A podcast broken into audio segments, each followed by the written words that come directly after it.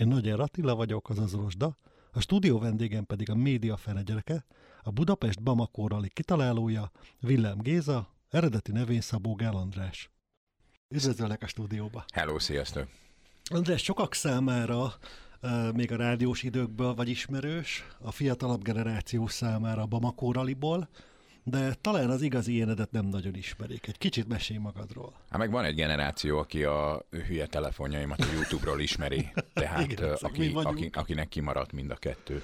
Uh, Tulajdonképpen ezzel össze is foglaltad a munkásságom. Tehát sokáig rádióztam, a rádiós munkásságomból megmaradt egy csomó minden, ami klasszikus lett, és a YouTube-on ugyanúgy hallgatják az uh-huh. emberek, és röhögcsélnek rajta, mint 20 évvel ezelőtt a rádióban, és ez egy tök jó érzés.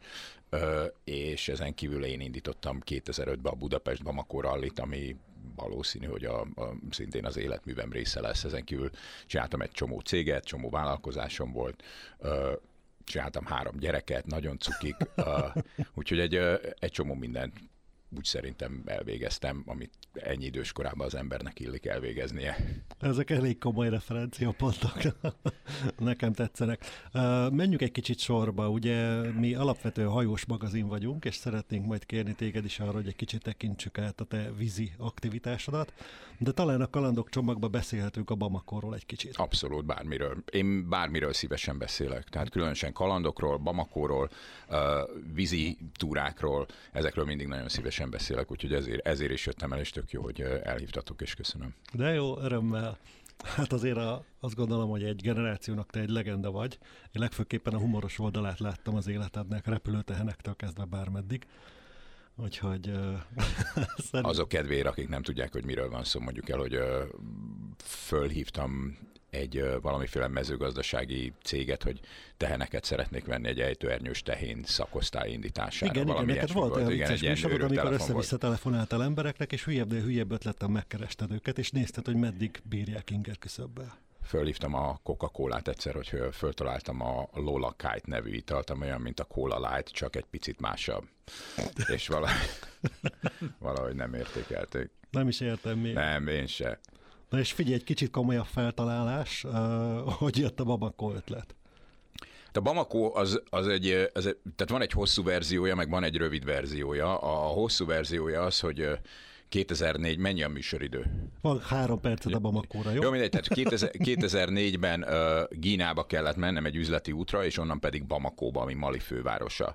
Uh, volt egy darab repülőgép, a légi, ez egy darab légitársaságban, ami közlekedett a két város között, én megérkeztem Gíneába csütörtökön, és ez a gép szerdán lezuhant egy mocsárba, és tönkrement. Én akkor még nem tudtam, hogy egy gépe van a gíneai régitársaságnak, de azt Tehát Gíne... a, a, repülő, a repülő tönkrement, úgyhogy nem tudtam repülővel menni Gíneából Bamakóba, és akkor azt mondták, hogy, hogy egyetlen egy módja van, hogy fölbérelek egy helyi sofőrt helyi autóval, és akkor a tárkombokron, a földutakon átmegyünk, és, és ez így történt, és ez egy ilyen életre szóló élmény volt, egy olyan élmény, ami megváltoztatta az életemet, és akkor én elhatároztam, hogy, hogy be akarok nevezni a Dakarra, mert ez, Afrika, ez az afrikai autózás, ez egy hatalmas nagy buli, és, és, és érezni akarom Afrikát. Még jobban, még többet, még nagyobbat, és, és ez a a Bamako ez nekem nem volt elég, és amikor hazajöttem, és elkezdtem olvasni a Dakar szabályzatát, és megnézni, hogy hogy működik ez az egész, akkor rájöttem, hogy a Dakar az tulajdonképpen arról szól, hogy van egy csomó jól pénzelt profi csapat, azokon keresnek nagy pénzt, és akkor az ilyen hülye amatőröket, meg mint én, az első két napba kiszórják, mert olyan nehéz lesz a pálya, és akkor tulajdonképpen egy évig én küzdök, készülök, szer- szerelem az autót, varrom a versenyruhámat, és akkor ők engem kidobnak az első napon, mert valószínű, hogy annyira béna vagyok, hogy uh, tulajdonképpen Marokkóig el se jutnék. És akkor elhatároztam, hogy ez így nem jó, ez nekem nem tetszik, és akkor találjunk már ki egy olyat, mint a Dakar, csak sokkal kedvesebb, aranyosabb, cukibb, és senki nem küldünk haza, mert nem tudott egy etapot teljesíteni, és hogyha akarsz, akkor nem is kell egy etapot teljesíteni, mert elmész szállodába, meg elmész város nézni, meg elmész ö, azt csinálni, amit akarsz, és utána két nap múlva folytatod. Úgyhogy ö, egy ilyen nagyon laza, szabályrendszerű, nagyon liberális ö, tehát a hétköznapi ember találtam. Dakarja. Igen, igen, és akkor erről írtak is az első évben, hogy mit a szegény ember dakarja, a fapados dakar, és akkor ezek így, így ráragadtak.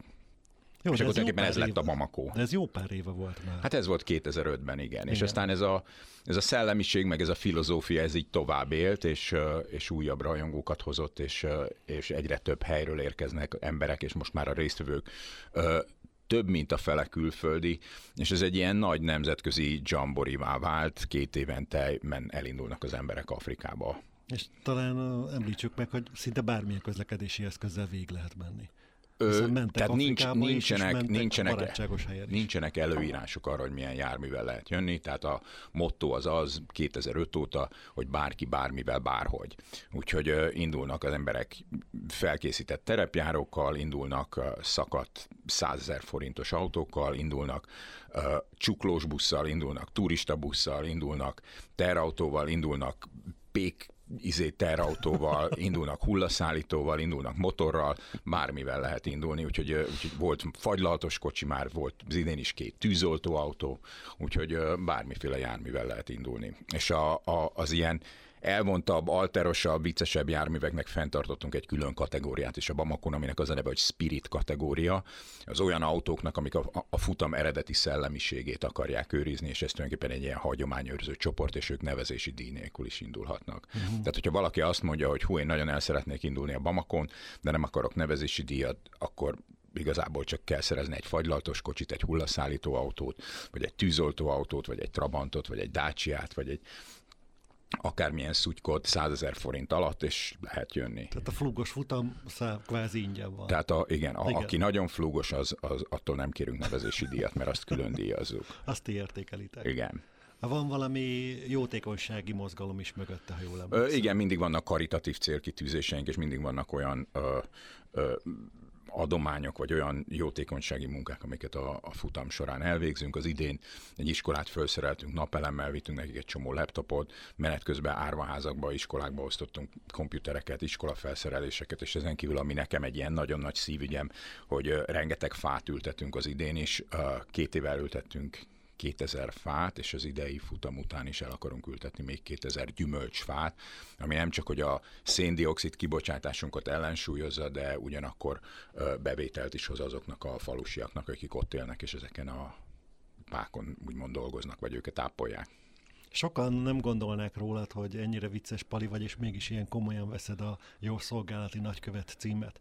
Ha valahol jól olvastam, és segíts megerősíteni ezt az információt, te vízre is szálltál megvédeni halakat, vagy megvédeni tengeri értékeket. Mi igen. volt ez a kajaktúra? Ö, igen, ez volt a 2016-os, ha jól emlékszem, vagy 18-as, már nem emlékszem, de a 16-os ö, kajaktúrám, ez volt az első komolyabb ö, ö, környezetvédelmi kajak akció, mint kajaktivista, és ö, és akkor Los Angelesből elkajakoztam Tijuánába, Mexikóba, hogy, hogy a tonhalak védelmére vízre szálljak. Ott tulajdonképpen egy nagyon egyszerű üzenet volt, nagyon sok olyan tonhal van, amit nem fenntartható, káros módon halásznak ki a tengerből, és ezzel pusztítják a, a, a teknős populációt, a delfin populációt, és de, de, de egyszerűen túl vannak halászva ezek a uh-huh. tonhalak. Tehát nem fenntartható, tehát több tonhalat vesznek ki a tengerből, mint ami születik. Ö, csak a, a, a damillal és pecabottal kifogott tonhal az, ami fenntartható, és mit én ne adjunk a macskánknak tonhalat enni. Tehát macskának teljesen felesleges tonhalat adni, és ezzel is a, az óceánok ökoszisztémájának a, a rombolásához járulunk hozzá. Tehát ilyen egyszerű alapüzenetek voltak, és tulajdonképpen erre akartam fölhívni a figyelmet. Ennek az volt a cím ennek a kampánynak, hogy Change Your Tuna, tehát változtass meg a tonhalad. Egy tök egyszerű üzenet, bárki meg tudja tartani, bárki meg tudja fogadni óvatosabban kell tonhalat vásárolni. Ennyi, ennyi az egész. Mert tényleg el fog tűnni, egy faj eltűnésével nem csak egy faj tűnik el az óceánból, hanem teljesen megborul az egész ökoszisztéma, és az egész tönkre megy, és megy a kukába. És egyébként ez egy nagy siker volt ez a, ez a történet, mert tehát ez nem az én egyedüli kampányom volt, én a Greenpeace nagyobb a tonhal kampányának voltam a része, és, uh-huh. és ezt a Greenpeace kampányt nyomtam én is. De ezt és hogy kell elképzelni? Te magad ülsz egy kajakba, vagy több? Én magam ül, nem, én majd, majd de arról is beszélek, csak még visszatérve a kampány részére, és azért volt a, a kampánynak ez a, ez a témája, hogy Change Your Tuna, és azért tűztem ezt én is az ászlomra, mert az amerikai tonhalipar központja az nagyon sokáig San Diego uh-huh. volt, és itt át, áthaladt ez a túra, és a, és a tonhal feldolgozás a San Diego-ba volt, ez az ipar teljesen megszűnt azóta, mert kialázták az összes tonhalat, és elköltözött minden tonhal ha, hajó azóta a, óceániába és, és Dél-Kelet-Ázsiába. Úgyhogy igen, tehát ez egy félelmetes tendencia. A földközi tengerből is szinte már eltűntek a tonhalak. Úgyhogy, úgyhogy ez egy súlyos probléma. Én ezt mondom, akkor az ászlómra tűztem, és, és ez viszonylag komoly publicitást kapott uh-huh. akkor Amerikában, és szerintem ez egy tök jó üzenet volt. És ez volt az első ilyen nagy vizitúrám Los Angelesből le Mexikóba, Tijuánába. Ez egy tíznapos kajak szóló kajaktúra volt, egy ten- tengeri kajakkal és mindenféle cuccal, amit magammal tudtam vinni, de ez végig ilyen nomád módon zajlott. Tehát gyakorlatilag eveztél, eveztél, kikötöttél a parton, és ettél amit? Reggeltől estig eveztem, vagy reggeltől délutánig, délután kikötöttem, pihentem, iszonyatosan megterhelő volt. Tehát ez volt az első ilyen komoly túrám. Én előtte ö, a mondjuk így a 20-as éveim elején kezdtem el kajakozni, nem versenyszerűen, tehát uh-huh. nem jártam szakosztályban, hanem volt egy csajom, és azt mondta, hogy én tök gyenge vagyok. Menj az anyád, nem vagyok gyenge. De, de, azért, de azért az önbecsülésemet megviselte a dolog, és, és én így a lábamat nem tudnám betenni egy fitness terembe, vagy egy edzőterembe, vagy nem tudok gyúrni. És de akkor ha beszól mondta, a csajod, akkor neki állsz. De azért az úgy nem esett jól, és akkor azt mondom, megmutatom neki, én vagyok én gyenge, menjen az anyámba. És akkor elkezdtem kajakozni, mert arra gondoltam, hogy a kajak az úgy jó a felsőtesnek. És akkor elkezdtem kajakozgatni, tökre élveztem, lejártam a Dunára evezni. És aztán volt egy év, amikor volt egy nagyobb árvíz, és én az árvíz alatt is kinkajakoztam, mert hát érted, a csajomnak akarok imponálni, izmos kell, hogy legyek, kimegyek kajakozni, meg amúgy is jól éreztem magam. És a római parton egy hajó kikötő ponton mellett mentem el, és olyan erős volt a sodrása, hogy a hajó elejét megkapta, és így begyűrte a pontom alá, és beestem én is a vízbe. Fú. Tehát az volt életem egyetlen halálközeli élménye, amikor tényleg, tényleg azt éreztem, hogy áll lepereg előttem, előttem az életem filmje, és igazából nem láttam semmi más, csak a mohát a ponton kikötő alatt és ez egy nagyon durva érzés volt, és nem, nem tudtam följönni a víz alól. Tehát nem voltam a víz, kiestem a hajóból, minden úszott el, és ilyen hatalmas lélek jelenlétem volt, és elkaptam a drót kötelet, uh-huh. amiben ki van kötve, és egy ilyen, egy ilyen Spider-Man gyakorlattal végül is kihúztam magam, meg kimásztam a drót kötélen. A hajóm az valahol már Bulgáriába volt, az evező, minden cuccom, és akkor nagyon megjettem. Tehát ez mit én március-április lehetett, egy ilyen tavaszi árvíz volt, még hideg volt a víz, és ott csurom víz lettem, majdnem megfulladtam, lepergett a film. Mit meg nem tesz az ember a nőkért? Szörnyű, nem? Csodállak, Tehát... komolyan.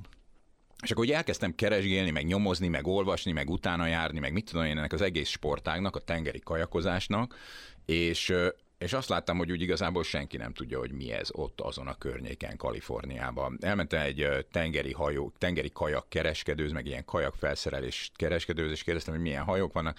Hát már nagyon kevés van, ez egy haldokló sportág, ez már nem érdekel senki. Mindenkit ez a úgynevezett top kajak, tudod, amiből lehet, a kajak tetején ülsz, lábbal hajtod néha, beszúrhatsz hozzá 85 pecabotot, és akkor tudsz horgászni. Tehát ez volt a menő, de ez a beülős, spritzdekkel körülvevős tengeri kajakozás, ez ott egy ilyen haldokló műfaj volt, és és akkor azt mondta, elkezdtem olvasni, megrendeltem az összes könyvet az Amazonon, tudod, mikor elkezdődik egy új hobbi, ami valamelyest azért veszélyes, meg rizikós, akkor az ember szeret utána olvasni, meg Felkészül. szeret megnézni az összes Igen. YouTube videót, meg ilyesmi, és akkor úgy döntöttem, hogy életemben először azt mondtam, hogy nem magamtól fogok megtanulni valamit, tehát nem autodidakta módon fogom elsajátítani a tengeri kajakozást, hanem beiratkozok egy ilyen tengeri kajak túlélő tanfolyamra, ahol tényleg az alapokat megtanítják, és a UCLA egyetemnek volt egy ilyen mit tudom én, öt kurzusos bevezetés a tengeri kajakozásba című műfaja tőlem,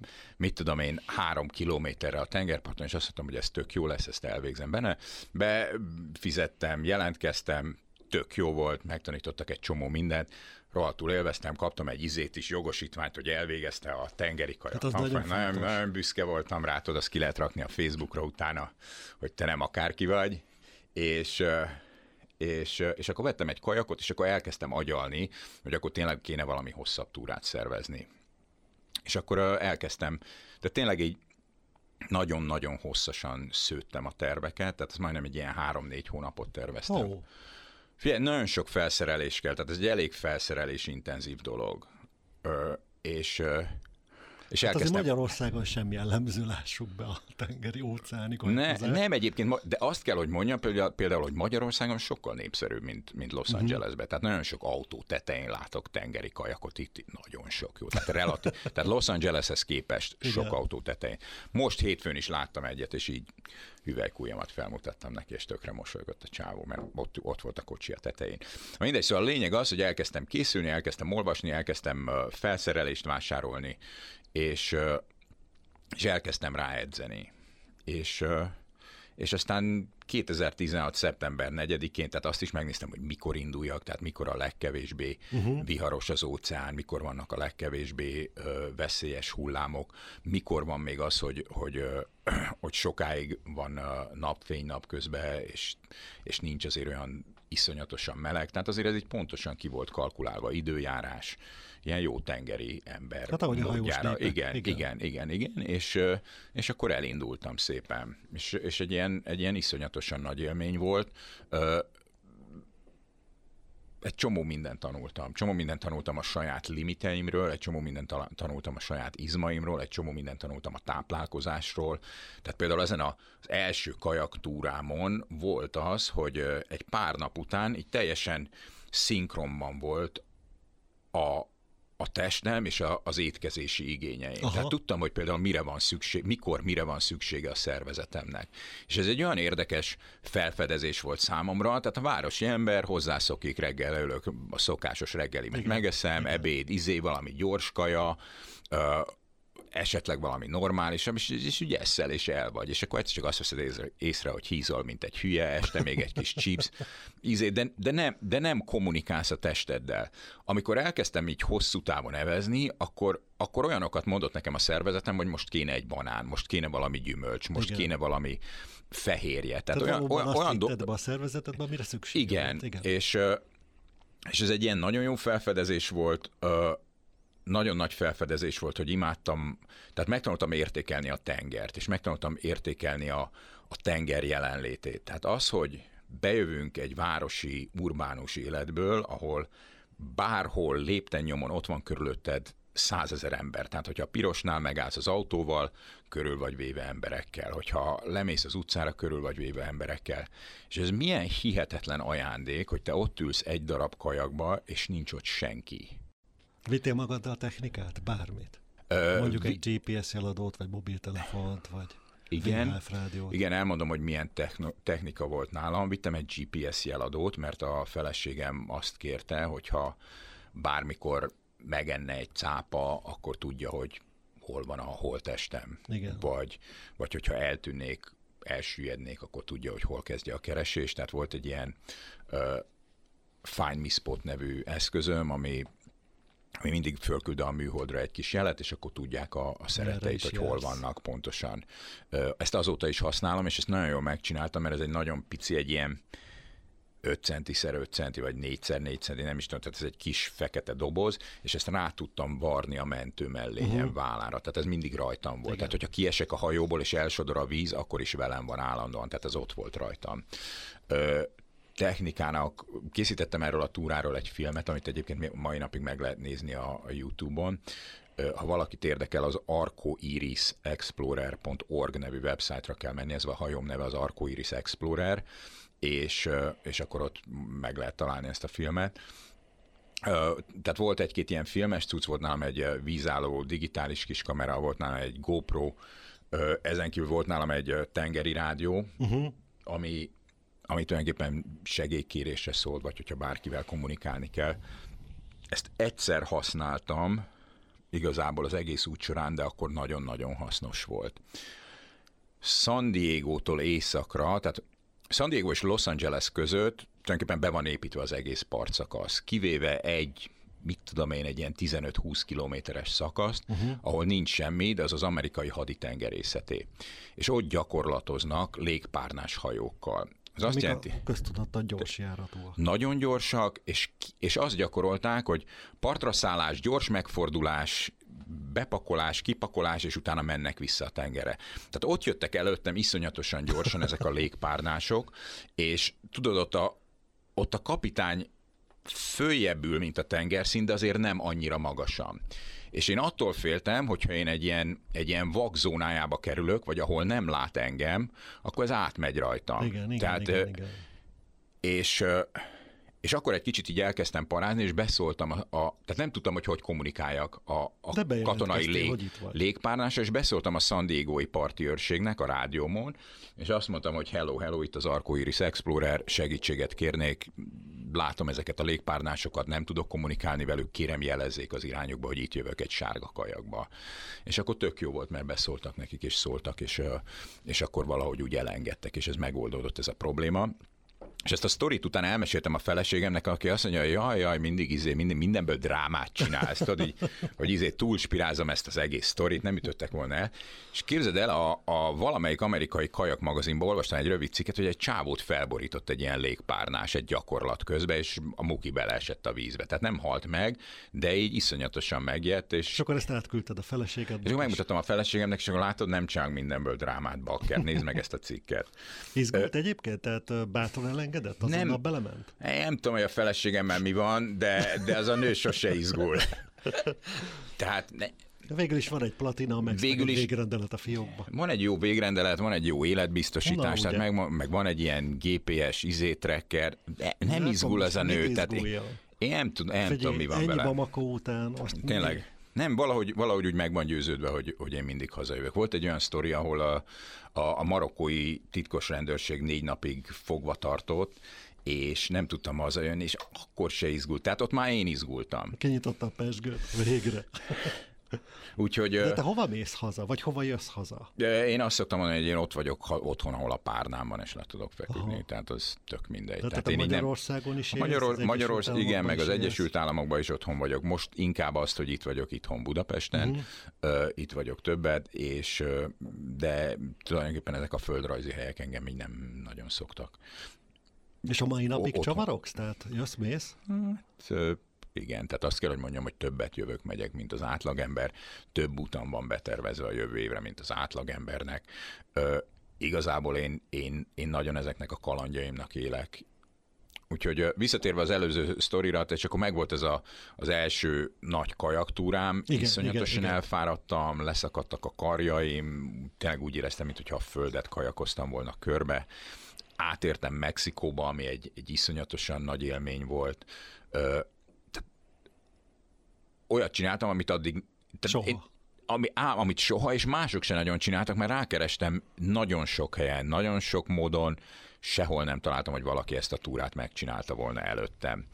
És, és akkor ki gratulál neked? A Greenpeace, a család? Hát a Greenpeace, a nagyon, a Greenpeace nagyon boldog volt, oda jött hozzám egy csomó tonhal is, utána ők is gratuláltak, uszonyt fogtunk rendesen, és... Na, és, gondoltam. És, és volt lenne egy pár ismerősöm Tijuánával, kihoztak egy mariachi zenekart a partra, olyan cukik voltak. A, az amerikai határőrök oda jöttek a kerítéshez, és azt mondják, áruljam már, hogy mi történt itt, mert ilyet még nem láttak. Hát mondom, hát átka, átkaja, átkajakoztam Amerikából, tehát ez így tökre meg voltak rökönyödve. é, és, és akkor nagy, nagyon-nagyon happy voltam, és úgy volt, hogy kijön, ahogy hívják a Tihu, valamelyik Tihuánai tévéadó, és ők is meginterjúvolnak, de akkor aznap délelőtt két embert fejbe lőttek a tengerparton, úgyhogy inkább oda mentek forgatni. Ott is a vér az úr. A vér az úr. Igen, föl a kajak, de a vér az úr. Mindegy, a lényeg az, hogy, hogy, hogy sok ilyen kis kaland volt, a cápa, a légpárnás, és elkezdtem szervezni egy túrát Grönlandra. Meg se lepődök. Azt mondtam, hogy, azt mondtam, hogy elég volt a melegből, most akarok egy kisebb hideg, hideg túrát is, és és hát ez a Grönland, ez engem mindig nagyon vonzott, meg ezek a sarki helyszínek, és aztán elkezdtem olvasni Grönlandról, és hogy... Jó, de hogy, nagyon kevesen mennek oda kajakozni. Nagyon. Hát kajakozni meg még kevesebben mennek, Igen. és... És akadt társad? És, és azt mondom, hogy kivel menjek.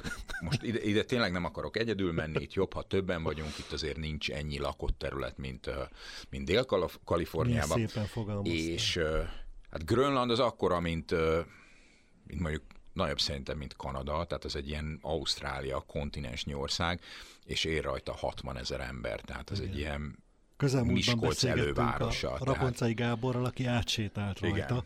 de ő gyalog, Igen. szánkóval, tehát ez szágába se volt kajakot vinni.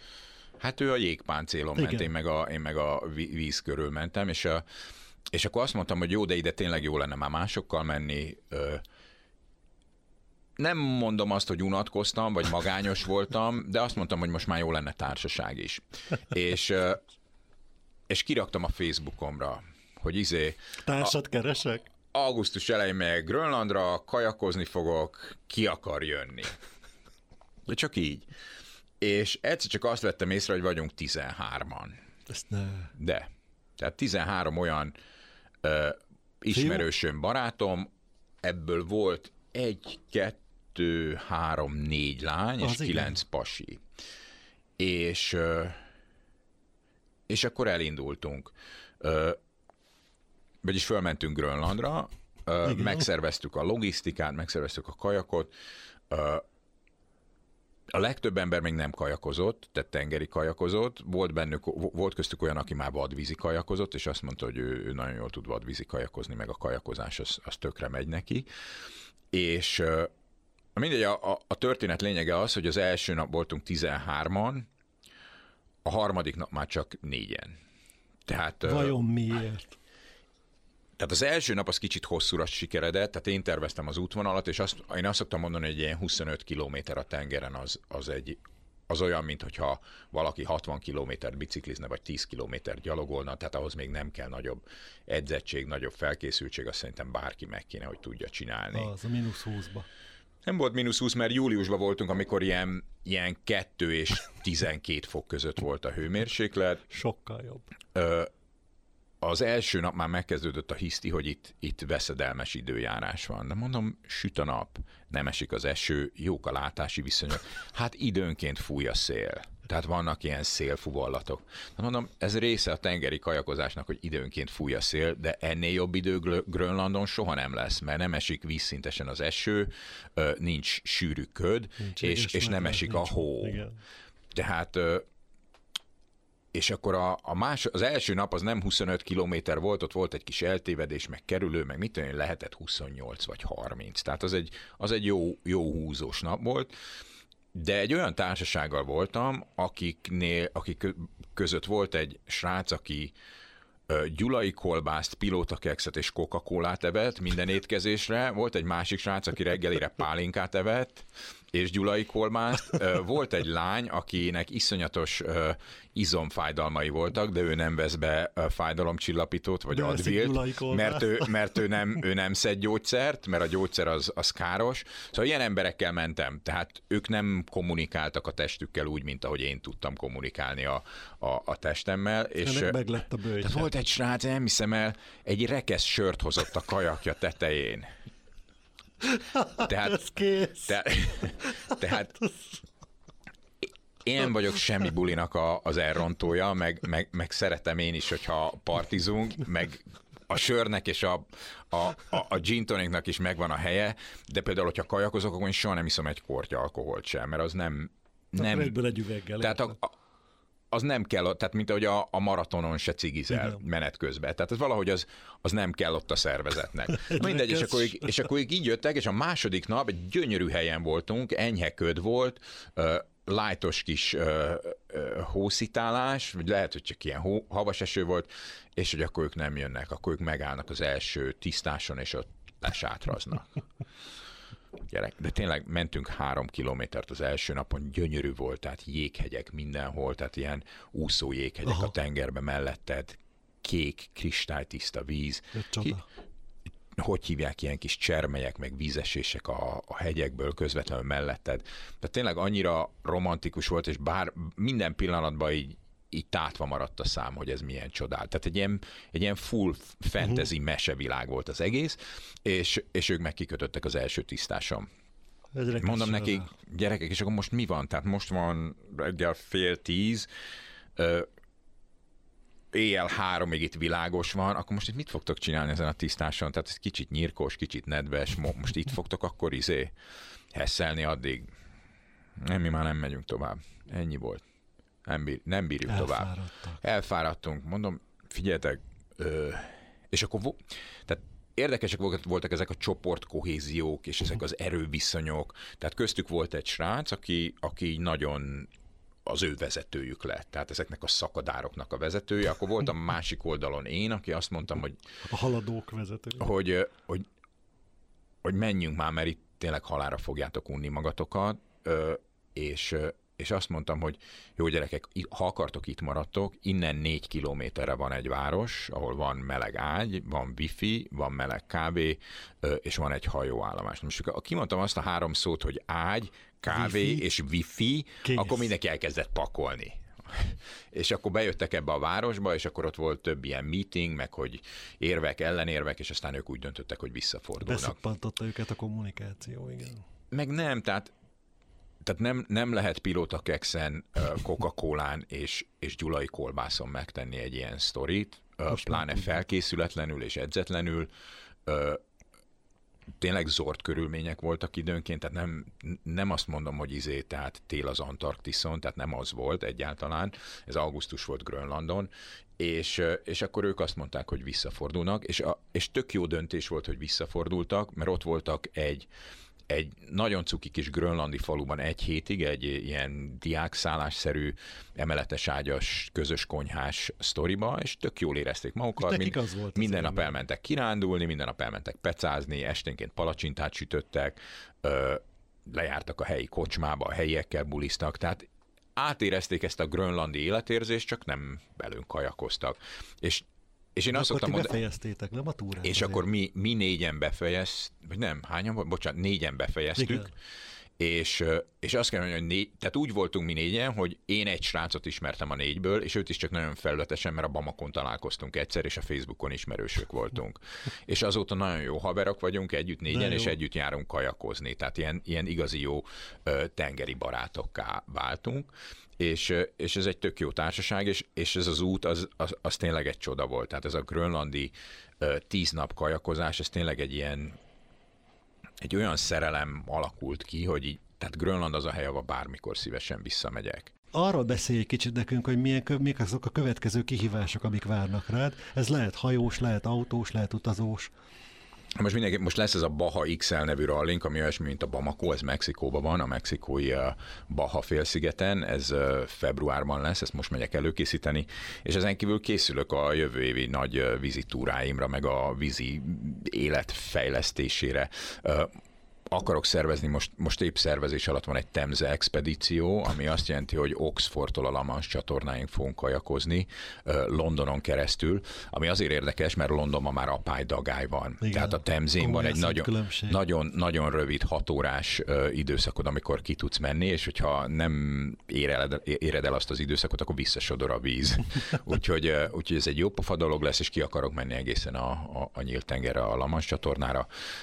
Májusban beiratkoztam egy, nem is beiratkoztam, hanem megszerveztünk egy ilyen packrafting tanfolyamot. A packrafting, azt tudod az mi? Nem, nem, a packrafting az egy viszonylag új sportág, az a lényege, hogy egy, egy felfújható kajak kajakot viszel, egy raftot viszel magaddal, uh-huh. ami belefér egy hátizsákba, azt felfújod, és tulajdonképpen bármilyen vízhez el tudsz jutni vele úgyhogy gyalog oda tudsz menni, fölfújod, beleülsz, belerakod a cuccodat, abba és egy csomó minden belefér, csak ennek egy egész más technikája van, és ez általában ilyen hegyi vizeken igen, zajlik. Igen, igen, De például igen, egy packraftbe bele tudsz rakni egy egész biciklit, tehát uh-huh. azt is meg tudod csinálni, hogy lemész egy folyón 100 kilométert, utána összehajtogatod a hajódat, berakod a hátizsákot, és, és biciklizel tovább. Tovább és megyek ki Bovecbe egy, egy ilyen egyhetes packrafting tanfolyamra, amit egy olyan srác tart, aki az amerikai haditengerészet packrafteseit is kiképzi. Tehát ott is ez egy viszonylag új műfaj. Tehát az, hogy egy kidobnak egy helikopterből, lemész egy folyón, a folyón valahol megállsz, ott építesz egy zipline és átmentek a folyó másik partjára, és egy olyan helyre jutsz el, ahova egyébként nem tudott volna ledobni az ejtőernyővel a, a, a repülő. Úgyhogy ez egy ilyen packrafting tanfolyamra megyek, és, és aztán még van egy nagy álmom, ami nem biztos, hogy jövőre valóra fog válni, de sokat terveztem egy Ausztráliából át Pápua új Kínába kajakkal túra. Mi van? Aha. Hát azért, hogyha belefér Ausztráliából, Ausztráliából át lehet menni Pápua új Kineára, van ott sok apró kis sziget, például a, a Friday sziget csoport, Aha és ezek nincsenek olyan nagyon messze egymástól. Egyetlen egy e, e, necces szakasz van, egy 80 kilométeres szakasz, ahol csak egy zátony van, ahol igazából nem lehet kikötni, meg nem lehet sátrazni, ez egy ilyen mangrove mocsár zátony, de, de hogyha azt valahogy azt a 80 kilométert leküzdöm, és erre is van már egy tervem, akkor át lehet menni Pápua új Kínába, Ausztráliából. Apukám. És, Te azért fordítva vagy összerakva. És mint a Magyar Földrajzi Társaság tagja, az expedíciós szakosztály tagja, egy nagy álmom, hogy, hogy ezt valahogy egyszer megírjam, vagy erről tartsak előadásokat, meg fényképeket csináljak, mert azért komoly. ez egy komoly, komoly ez sztori az. lenne, hogyha összejönne. Mondom előtte Temze expedíció, packrafting, és, és aztán majd valamikor, vagy az idén, vagy a jövőre már akarom ezt a Pápa új sztorit is csinálni. Azt a betyár mindent. Meg se kérdezem, hogy a család mit szól hozzá. Gondolom csendben tűrnek és drukkolnak. Én mondom, hogy nem aggódnak. A gyerekeim meg tudják, hogy az apjuk eddig mindig hazajött, tehát ők még nincsenek ehhez hozzászokva. Ja, és egyébként megmondom, hogy miért napoltam el. Tavaly akartam ezt a Pápa új Guinea expedíciót csinálni, ö, mert nem volt rá elég időm. Tehát valami a, a lányomnak a diplomaosztójára. Jó, de 80 kilométer kajakkal a vízen. De azt nem fogom. Tehát a, az forró pite. Az forró pite. Azt a 80 kilométert, képzeld el, van egy sziget, az a neve, hogy Mabujág. Ez egy Mabujág, ez egy pár száz ember lakik, ezek mind benszülött ausztrálok, tehát őshonos ausztrálok, és benne vagyok az összes Facebook csoportjukba, a Szigetlakók Facebook csoportjába, hát és csak hihetetlen. arra a pillanatra várok, tehát köve, tudom, hogy kik haltak meg a szigeten, tudom, hogy mikor érkezik hát dízel, tudom, sok mindent tudok a sziget, tudom, hogy kinek van hajója, de még nem mertem zaklatni őket, de el fog jönni az a pillanat, amikor, amikor szóval elkezdek írni, hogy itt leszek kajakkal, és át kéne vinni engem erre és erre a szigetre, mert onnan én már be tudok evezni Pápua új Kínára. És van egy ilyen tök érdekes megállapodás Ausztrália. Hogy készülsz rá, felfoghatatlan. Tehát, az, a szigetlakók Facebook. Ne haragudj, Tehát, keres rá Mabujag, és van ez egy csömő, Ma- Mabujag szigetlakók Facebook csoportja. Elég nehezen Tag... most a mosoly az arcomra. És... Úgy elképzelem, amikor érkezik nekik egy üzenet a csoportban, hogy András vagyok, nyolckor érkezem, kérek egy szállítást. Ö, úgyhogy... Meg banált vacsira. Van, van, egy, van egy-két ilyen megoldás, és hát ez a pápa, tehát azért napoltam el a Pápua új Guineát, mert meg, megrendeltem a Pápua új Guinea úti könyvet, és ez egy olyan izgalmas, színes ország, tehát így elkezdtem olvasni, és azt mondom, ez lehetetlen, hogy én csak öt napot legyek itt, vagy négyet. És akkor így kizár dolog. És, a, és, és akkor most úgy, találok szavakat. De hát minden, minden expedíciót valahogy el kell kezdeni tervezni. Tehát én nem, én nem szeretem az olyan utakat, amikor azt mondod, hogy itt befizeted, aztán ott jó, kijössz, ki, látszik, ezt ott ki, kijössz az élményekkel. Oké, okay. jó, figyelj András. El kell köszönnünk. Sziasztok. Muszáj lesz. Nagyon köszönöm, hogy itt voltál. Köszönöm, én köszönöm a lehetőséget. Ez itt az Aqua More, a Rádiókafé és az Aqua magazin közös hangélménye. A mai adásunk vendége Szabó Gál András, azaz Villám Géza, a Bamako Rally kitalálója volt.